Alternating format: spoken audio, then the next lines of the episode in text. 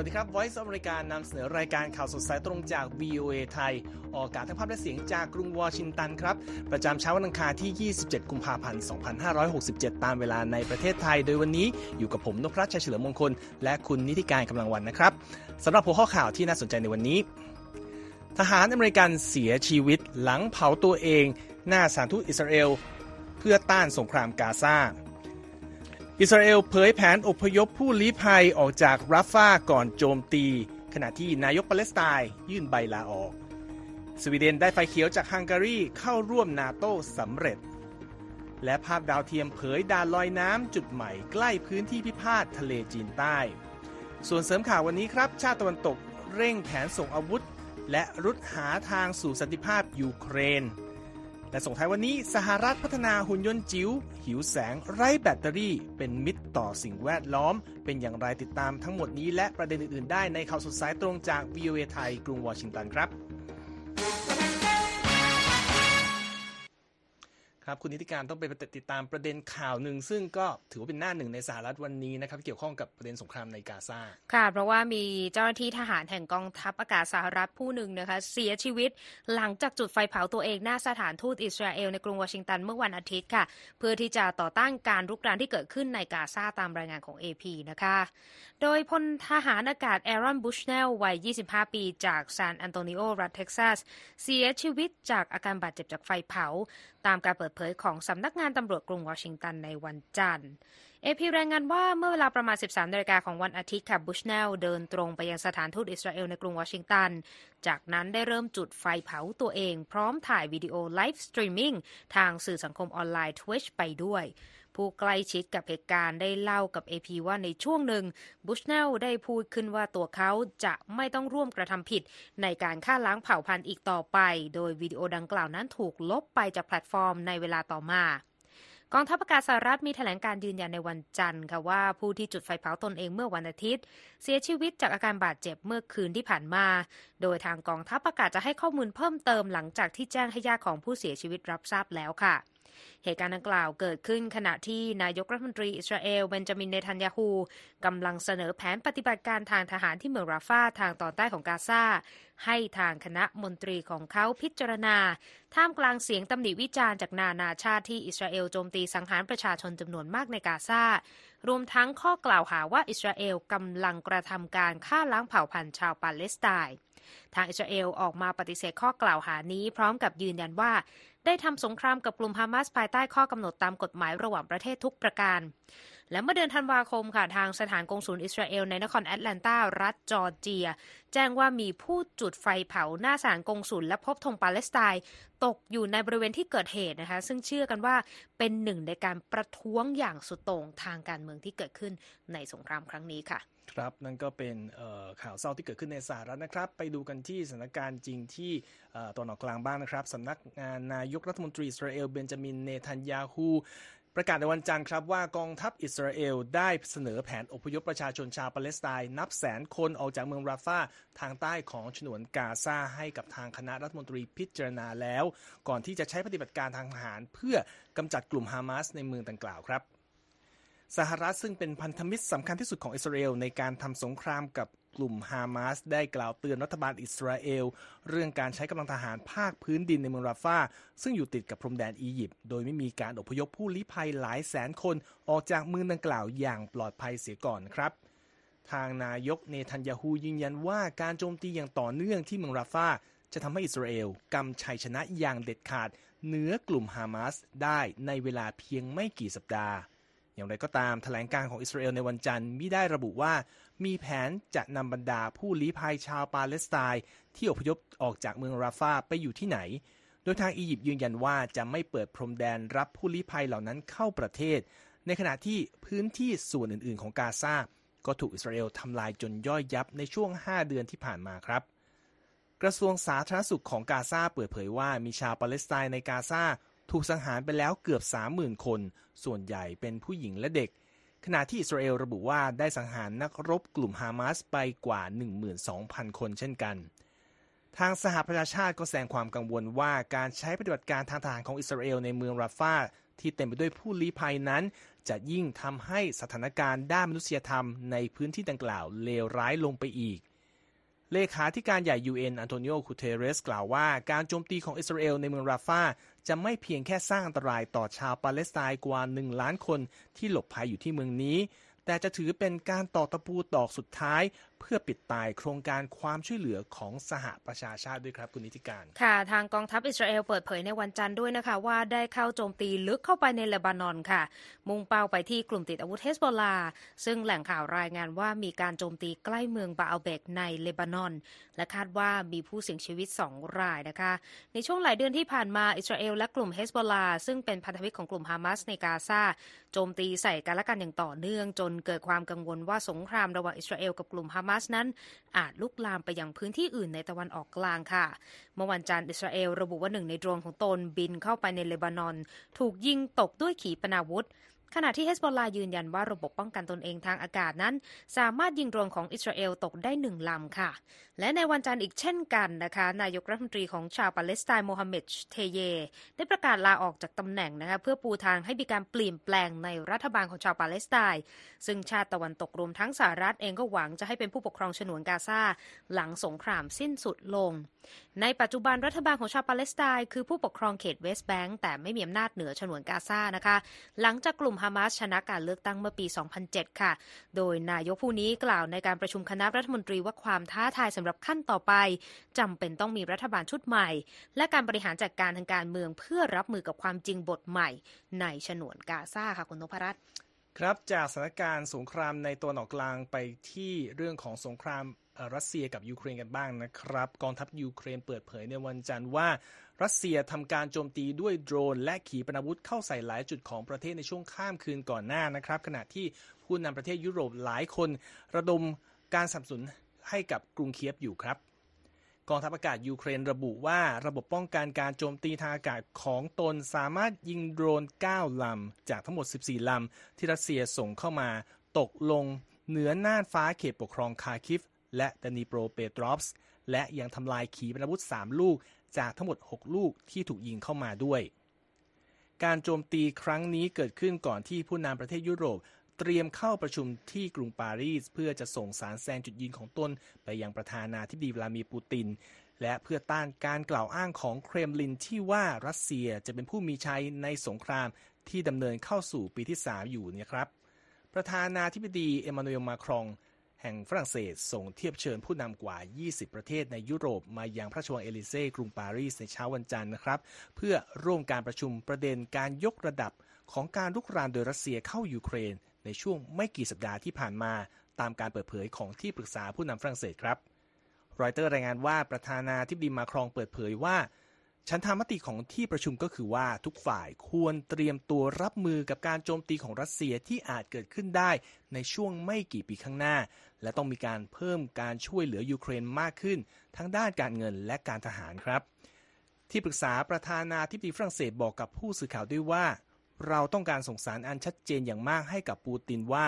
เขาจะไม่ชนะสงครามยูเครน และว่า เป้าหมายของเราก็คือ การบดขยี้แนวความคิดที่ปูตินต้องการทำให้เราเชื่อว่า เขาจะเป็นผู้ชนะอยู่ดีครับ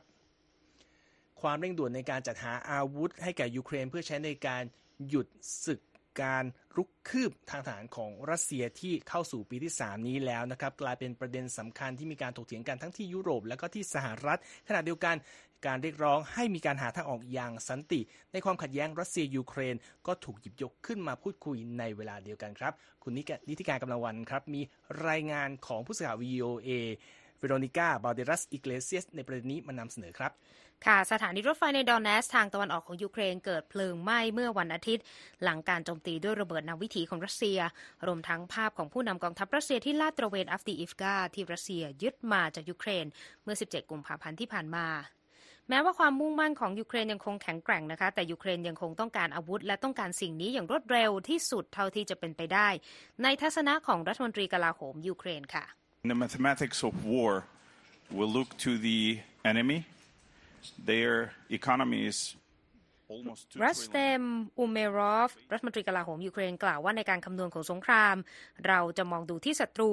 เศรษฐกิจของพวกเขามีมูลค่าเกือบ 2 ล้านล้านดอลลาร์ พูดง่าย ๆ ก็คือเมื่อคำสัญญาไม่เกิดขึ้นในทันท่วงที เราจะสูญเสียผู้คน เราจะสูญเสียเขตแดน ด้านเจคซัลลิแวนที่ปรึกษาด้านความมั่นคงประจำทำเนียบขาวระบุระหว่างการให้สัมภาษณ์ในรายการ Meet the Press ทางสถานีโทรทัศน์ NBC เมื่อวันอาทิตย์ เรียกร้องให้ไมค์จอห์นสันประธานสภาผู้แทนราษฎรสหรัฐนำร่างกฎหมายความช่วยเหลือยูเครนมูลค่า 61,000 ล้านดอลลาร์เข้าสู่การพิจารณาและลงมติในสภาสักทีค่ะ Speaker Johnson, if he put this bill on the floor, um, would produce a strong ประธานสภาจอห์นสันทางเจคซัลลิแวนบอกว่าประธานสภาจอห์นสันถ้าเขาหยิบร่างกฎหมายนี้เข้าสู่การพิจารณาและลงมติในสภา มันจะเกิดเสียงสนับสนุนจากทั้งสองฝ่ายอย่างท่วมท้นในความช่วยเหลือต่อยูเครน เราได้เห็นสิ่งนี้ในวุฒิสภามาแล้ว และหากเราสามารถเติมเต็มกระสุนที่ขาดไปยูเครนจะยืนหยัดอย่างกล้าหาญในการต่อสู้กับรัสเซียค่ะ ท่าทีของซัลลิแวนมีขึ้นหนึ่งวันหลังจากสงครามที่รัสเซียส่งทหารรุกรานยูเครนอย่างเต็มรูปแบบดำเนินไปครบรอบสองปี ซึ่งชาวยูเครนส่วนหนึ่งยังมีขวัญและกำลังใจที่ดีแม้สงครามจะเข้าสู่ปีที่สามแล้วก็ตามค่ะ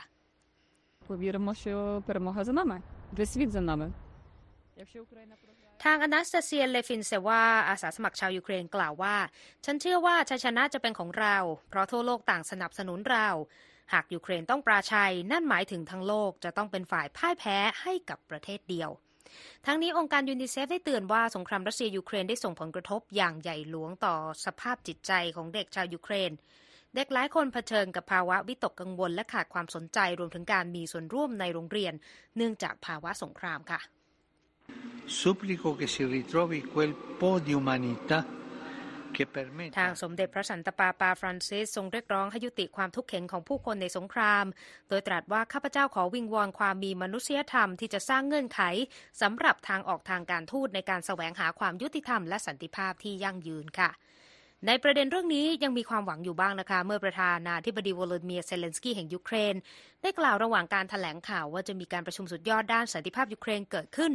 ในอีกไม่กี่เดือนข้างหน้าค่ะ Перший саміт інаугураційний, він відбудеться на сьогодні. Поки що це ผู้ так. นำยูเครนบอกว่า ผมหวังว่าการประชุมสุดยอดครั้งแรกนี้จะเกิดขึ้นตามข้อมูลที่มีณเวลานี้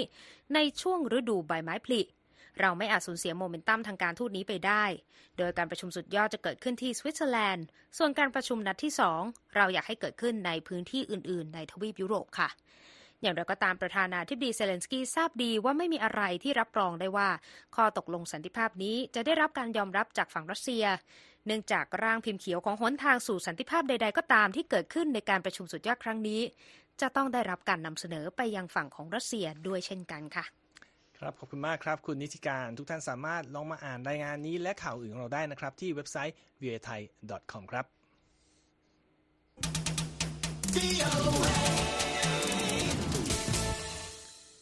ยังมีรายงานข่าวออกจากยุโรปอยู่นะครับ รัฐบาลฮังการีให้การอนุมัติเข้าเป็นสมาชิกองค์การสนธิสัญญาแอตแลนติกเหนือหรือว่านาโตของสวีเดนในวันจันทร์ครับ ส่งผลให้ประเทศจากภูมิภาคสแกนดิเนเวียนี้ก้าวขึ้นเป็นส่วนหนึ่งของกลุ่มพันธมิตรทางทหารอย่างเต็มตัวได้แล้ว หลังจากพยายาม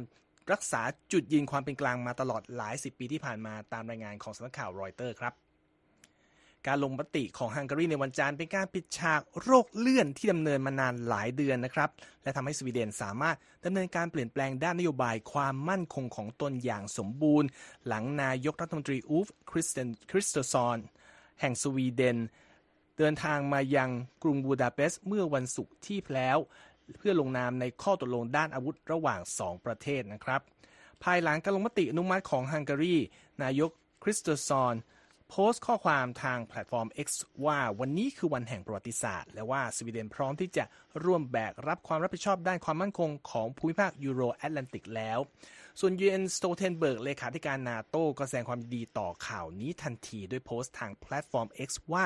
การเข้าเป็นสมาชิกของสวีเดน จะทำให้เราทั้งแข็งแกร่งขึ้นและปลอดภัยมั่นคงขึ้นครับ ทั้งนี้รัฐบาลกรุงสต็อกโฮล์มถอยห่างออกมาจากนโยบายไม่ฝักใฝ่ฝ่ายใดของตนที่ดำเนินมานานหลายสิบปี เพื่อมาเป็นส่วนหนึ่งของการสร้างความมั่นคงกับนาโตหลังรัสเซีย ส่งกองทัพรุกรานยูเครนเมื่อปี 2022 ครับผู้นำประเทศตะวันตกกล่าวว่าการที่สวีเดนเดินตามฟินแลนด์เข้ามาเป็นสมาชิกนาโตครั้งนี้หมายถึงการที่ประธานาธิบดีวลาดิมีร์ปูตินทำสิ่งสิ่งเดียวที่ตนพยายาม หาทางป้องกันไม่ให้เกิดขึ้น เมื่อทำการรุกรานยูเครน แต่ก็เกิดขึ้นจนได้ นั่นก็คือการขยายตัวของกลุ่มพันธมิตรนาโตครับโรเบิร์ตดาวซิโอนักวิเคราะห์อาวุโสจาก Swedish Defense Research Agency ซึ่งเป็นองค์กรคลังสมองของรัฐบาลสวีเดนให้ความเห็นว่าในวันนี้นาโตได้สมาชิกเพิ่มหนึ่งรายที่มีความจริงจัง และมีความสามารถ ซึ่งจะช่วยขจัดความไม่แน่นอนในยุโรปตอนเหนือไปได้ รายงานข่าวระบุว่าสวีเดนจะช่วยแบ่งปันทรัพยากรต่างๆ เช่น เรือดำน้ำเทคโนโลยีล้ำสมัยที่ถูกออกแบบและประกอบขึ้นมา เพื่อใช้ในทะเลบอลติก และกองบินขนาดใหญ่ที่ประกอบด้วยเครื่องบินรบ Gripen ให้กับกลุ่มพันธมิตรทางทหารนี้ด้วย โดยรัฐบาลสต็อกโฮล์มกำลังเร่งเพิ่มงบประมาณค่าใช้จ่ายทางทหารของตนอยู่ ซึ่งคาดว่าน่าจะถูกปรับให้ถึงเกณฑ์ 2%ของ GDP ตามที่นาโต้กำหนดไว้ภายในปีนี้ครับ ค่ะไปที่ประเด็นตึงเครียดในทะเลจีนใต้กันต่อนะคะ เพราะว่าภาพดาวเทียมที่ได้รับการเผยแพร่ได้ไม่นานนะคะ แสดงให้เห็นแนวด่านลอยน้ำจุดใหม่บริเวณทางเข้าสันดอนทราย Scarborough Shoal ในทะเลจีนใต้ ซึ่งเป็นพิกัดที่กำลังมีข้อพิพาทระหว่างจีนกับฟิลิปปินส์ในขณะนี้ค่ะ รอยเตอร์รายงานว่าหนึ่งในภาพที่เผยแพร่โดยบริษัท Maxar Technologies เมื่อ 22 กุมภาพันธ์ที่ผ่านมา แสดงให้เห็นด่านลอยน้ำปิดกั้นทางเข้า Scarborough Shoal ซึ่งเจ้าหน้าที่รักษาการชายฝั่งจีนอ้างเมื่อสัปดาห์ที่แล้ว ว่าได้ขับเรือ ขับไล่เรือฟิลิปปินส์ที่รุกล้ำเข้าไปในน่านน้ำของจีนอย่างผิดกฎหมายนะคะ เมื่อสัปดาห์ที่แล้วฟิลิปปินส์ได้ส่งเรือของสำนักงานการประมงและทรัพยากรทางน้ำหรือ BFAR นะคะไปลาดตระเวนและขนส่งเชื้อเพลิงให้แก่เรือประมงฟิลิปปินส์ในบริเวณดังกล่าว พร้อมกับยืนยันว่ากิจกรรมของเรือฟิลิปปินส์ไม่ได้ละเมิดกฎหมายใดๆ ทางเจทาร์ริเอลาโฆษกกองกำลังรักษาการชายฝั่งฟิลิปปินส์กล่าวว่า เราคิดว่าด่านลอยน้ำนั้นมีจุดประสงค์เพื่อขัดขวางเรือของทางการฟิลิปปินส์โดยเฉพาะ เพราะจะมีการติดตั้งด่านทุกครั้งที่เห็นเรือของเราในบริเวณนั้น ด้านโฆษกกระทรวงการต่างประเทศจีนเหมาหนิงได้กล่าวว่าไม่นานนี้ ฟิลิปปินส์ได้กระทำการอันละเมิดอธิปไตยของจีนในน่านน้ำแถบสันดอนทรายดังกล่าว และว่าจีนจำเป็นต้องใช้มาตรการที่จำเป็น เพื่อปกป้องดินแดนในการปกครองของจีน รวมทั้งสิทธิและผลประโยชน์ทางทะเลของจีนอีกด้วยทั้งนี้จีนกล่าวอ้างกรรมสิทธิ์เหนือ Scarborough Shoal ซึ่งอยู่ในเขตเศรษฐกิจพิเศษของฟิลิปปินส์ และเมื่อปี 2016 ศาลอนุญาโตตุลาการระหว่างประเทศในกรุงเฮกได้ระบุว่า การกล่าวอ้างของจีนไม่มีหลักการทางกฎหมายรองรับ แต่จีนปฏิเสธคำตัดสินที่ว่านี้ค่ะ นับตั้งแต่ประธานาธิบดีฟิลิปปินส์ฟาดินามาโกสจูเนียขึ้นบริหารประเทศเมื่อปี 2022 ฟิลิปปินส์ได้ท้าทายการกล่าวอ้างกรรมสิทธิ์ของจีนในทะเลจีนใต้ และการยึดครองพื้นที่สกาโบโรโชหลายครั้ง ขณะที่จีนก็ตอบโต้ด้วยการสกัดกั้นไม่ให้เรือของฟิลิปปินส์ส่งสเสบียงให้กับเรือที่ประจำการที่สันดอนทรายอีกแห่งหนึ่ง นั่นคือ Second Thomas Show นะคะพื้นที่ในบริเวณที่ทั้งสองประเทศกล่าวอ้างกรรมสิทธิ์นั้น มีทรัพยากรธรรมชาติอันอุดมสมบูรณ์ รวมทั้งฝูงปลาจำนวนมาก และแอ่งน้ำเค็มสีฟ้าใสที่สามารถใช้เป็นพื้นที่หลบภัย ในยามที่มีพายุใหญ่อีกด้วยค่ะ ครับยังอยู่กันที่เอเชียนะครับ รัฐบาลเกาหลีใต้ให้เวลาแพทย์ที่ผละงานประท้วงหยุดงานไปจนถึงวันพฤหัสบดีนี้ เพื่อให้กลับไปทำงานโดยยืนยันว่าพวกเขาจะไม่ถูกลงโทษ หากกลับไปรายงานตัวกับที่ทำงานเก่าภายในกำหนดเส้นตาย แต่หากฝ่าฝืนก็จะมีผลตามมา ซึ่งอาจรวมถึงการระงับใบประกอบวิชาชีพแพทย์ด้วยครับ แพทย์ฝึกหัดราว 9,000 คนเริ่มผลางงานตั้งแต่เมื่อต้นสัปดาห์ที่แล้ว เพื่อประท้วงแผนของรัฐบาล ที่จะเพิ่มการรับนักศึกษาแพทย์อีกราว 65%ครับ โดยการผลางงานนี้ส่งผลกระทบรุนแรงต่อการทำงานของโรงพยาบาลต่างๆทำให้ต้องมีการยกเลิกแผนการผ่าตัดและการรักษาอื่นๆ มากมาย รัฐบาลเกาหลีใต้ระบุว่าการเพิ่มจำนวนหมอเป็นสิ่งจำเป็นในการรับมือกับจำนวนผู้สูงอายุในประเทศที่เพิ่มขึ้นอย่างรวดเร็ว โดยปัจจุบันอัตราส่วนแพทย์ต่อผู้ป่วยของเกาหลีใต้ อยู่ในระดับต่ำที่สุดประเทศหนึ่ง ในกลุ่มประเทศพัฒนาแล้วนะครับ บรรดาผู้ประท้วงให้ผลว่ามหาวิทยาลัยต่างๆ ไม่สามารถรับรองนักศึกษาแพทย์จำนวนมากขึ้น และนโยบายใหม่นี้จะไม่ช่วยแก้ปัญหาขาดแคลนหมอในบางสาขาสำคัญที่มีค่าจ้างต่ำ เช่น กุมารแพทย์ และแพทย์ประจำฝ่ายฉุกเฉินครับ รัฐมนตรีช่วยว่าการกระทรวงสาธารณสุขเกาหลีใต้ปาร์คมินซูกล่าวในวันจันทร์ว่า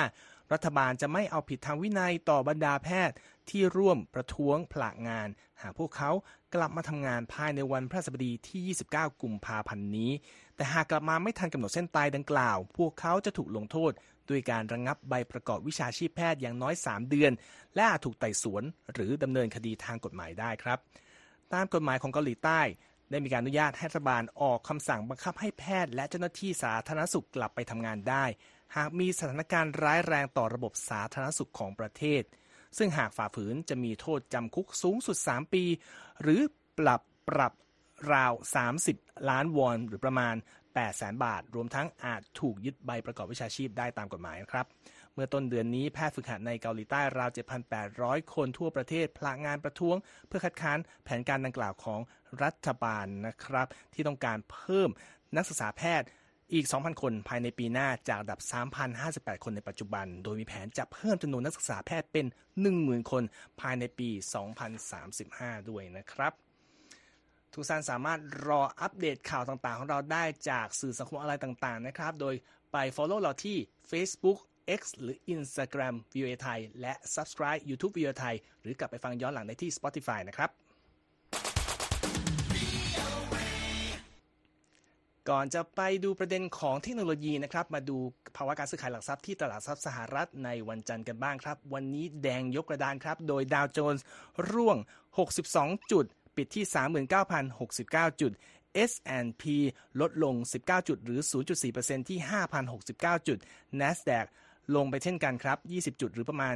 0.13%ที่ 15,976 จุด ส่วนราคาทองคำในวันนี้มีการซื้อขายลดลง 0.38%ที่ 2,041 ดอลลาร์ 70 เซนต์ต่อออนซ์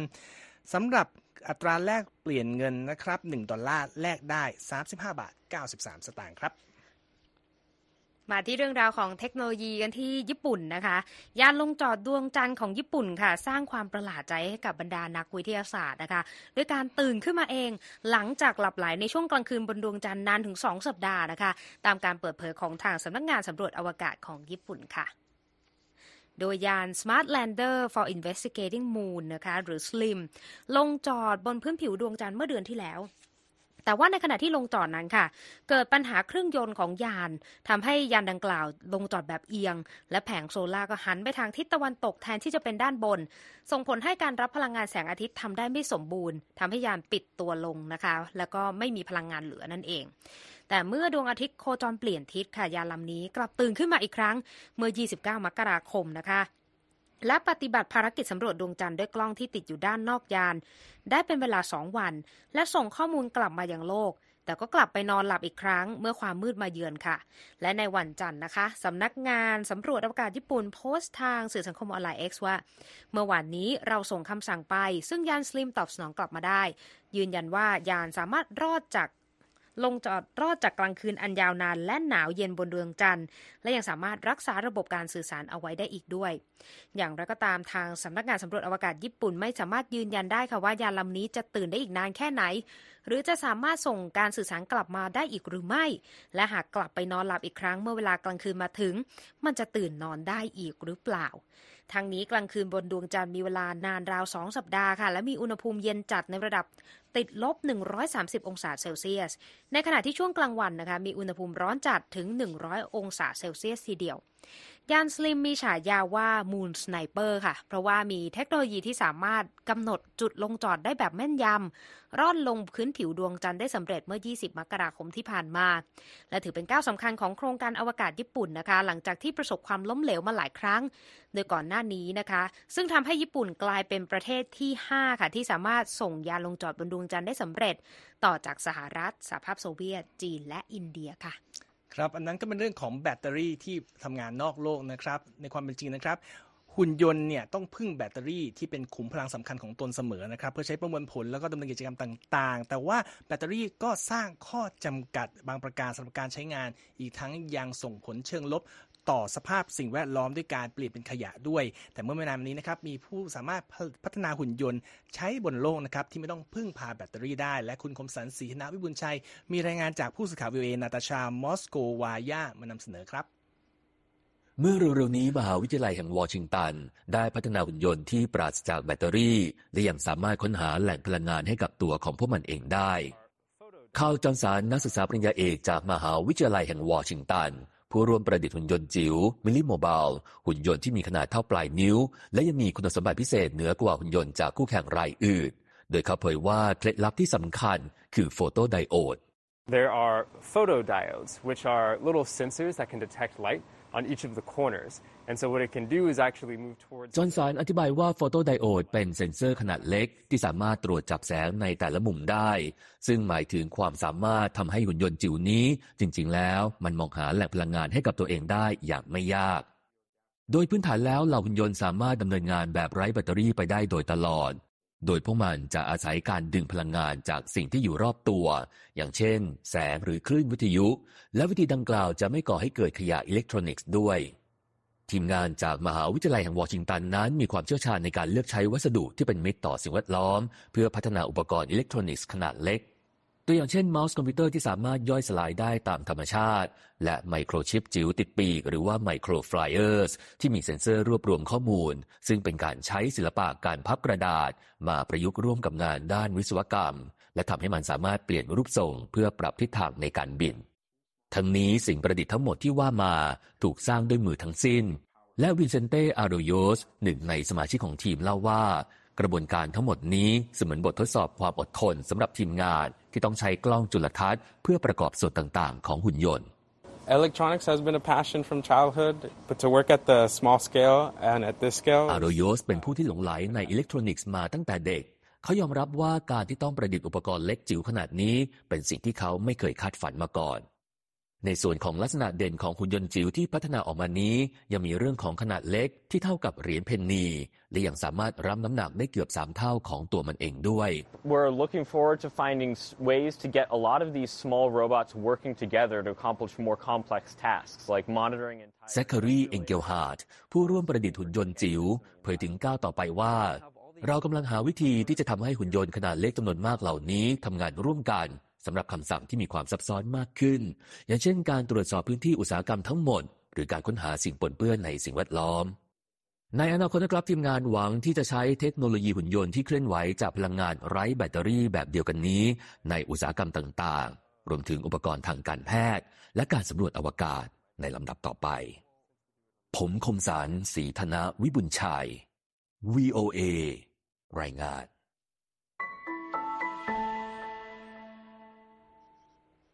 ขอบคุณครับ คุณคมสัน และทั้งหมดนี้คือข่าวสดสายตรงจาก VOA ไทย กรุงวอชิงตันครับ ผมนพรัตน์ชัยเฉลิมมงคล ดิฉันนิติการกำลังวันต้องลาไปก่อนนะครับ สวัสดีครับ สวัสดีค่ะ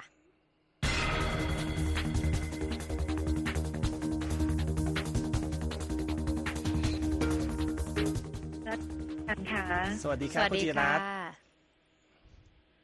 แหมเป็นหุ่นยนต์ที่ใช้ประโยชน์ได้แล้วก็ ช่วยเหลือตัวเองได้ในแง่ของพลังงาน แล้วไปเก็บเอาพลังงานรอบตัวมาใช่ใช้เพื่อให้ตัวเองทำงานได้เนาะอืมโดยก็ที่ไม่เกิดขยะอิเล็กทรอนิกส์เนี่ยน่าสนใจครับแล้วก็ไปทำใน พัฒนาในอุตสาหกรรมในโรงงานดิฉันก็เลยนึกถึงสาวโรงงานค่ะคุณนิติการคุณนพรัตน์ยังไงค่ะครับสาวโรงงานและหนุ่มโรงงานของดิฉันจะไปอยู่ที่ไหนนะโอ้หุ่แล้วนก็ยนต์เดินเต็มไปหมด คิดว่างานพวกนี้คงเป็นงานที่ต้องใช้ความแม่นยำสูงที่ไม่ใช่มนุษย์แต่มนุษย์เป็นควบคุมทุกคือเขาบอก concept ของการใช้อิเล็กทรอนิกส์หรือว่าอืมเทคโนโลยีคือเพื่ออำนวยความสะดวก แต่คนเราต้องเป็นคนคุมเพื่อดูภาพรวมอยู่ดี ก็คืออมเป็นการเปิดโอกาสให้มนุษย์ค่ะเราเนี่ยมีการพัฒนาทักษะเพิ่มขึ้นนิดนึง แต่ไม่ต้องไปเก่งเท่าหุ่นยนต์หรอกครับ เพียงแต่ว่า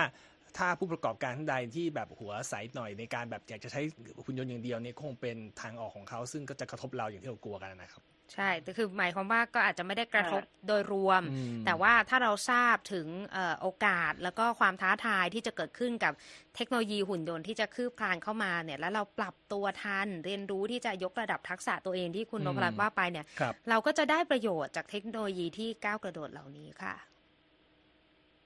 ค่ะ หุ่นยนต์ก็มีพลังงานให้ใช้เรื่อยๆนะเขาไม่มีแก่เหี่ยวย่นเหมือนเรานะคุณนิติการคุณนพูพดรัตน์พูดคำว่าเหี่ยวย่นก็เราไม่รู้มองสึกว่าเหี่ยวย่นรู้สึกเจ็บปวดเลยเรามองว่าเราเนี่ยมีวัยที่เรา active แล้วก็มีวัยที่เราพักผ่อนหุ่นยนต์เขาทำงานหนักตลอดชีวิตจนกว่าเขาไม่รู้จักเหน็ดเหนื่อยมก็ปล่อยเขาไปฮะเราก็คือทำงานตอนที่เรากำลังสนุกกับมันแล้วก็ทำได้ดีใช่ไหมฮะถึงเวลาเราก็ไปท่องเที่ยวพักผ่อน กินดื่มสบายๆอะไรอย่างเงี้ยคิดมองโลกแง่ดีครับบวกๆฮะอันนี้คือข้อได้เปรียบของเราถูกไหมคะคือข้อได้เปรียบใช่คือเราเป็นเป็นข้อมีเป็นโอจุดกาสแข็งพักของผ่อนเราได้ในที่สุดใช่ถูกต้องฮะมันเป็นทางเลือกของเราครับเป็นนะเขาเรียกนะฟรีฟรีวิวของของมนุษย์เราฮะใช่สามารถคิดเลือกทำอะไรก็ได้ ค่ะ เอาละค่ะนี่เป็นข้อมูลมุมมองที่น่าสนใจจาก VOA วันนี้ค่ะ ขอบคุณคุณนพรัตน์คุณนิติการและทีมงานนะคะ สวัสดีค่ะ สวัสดีค่ะ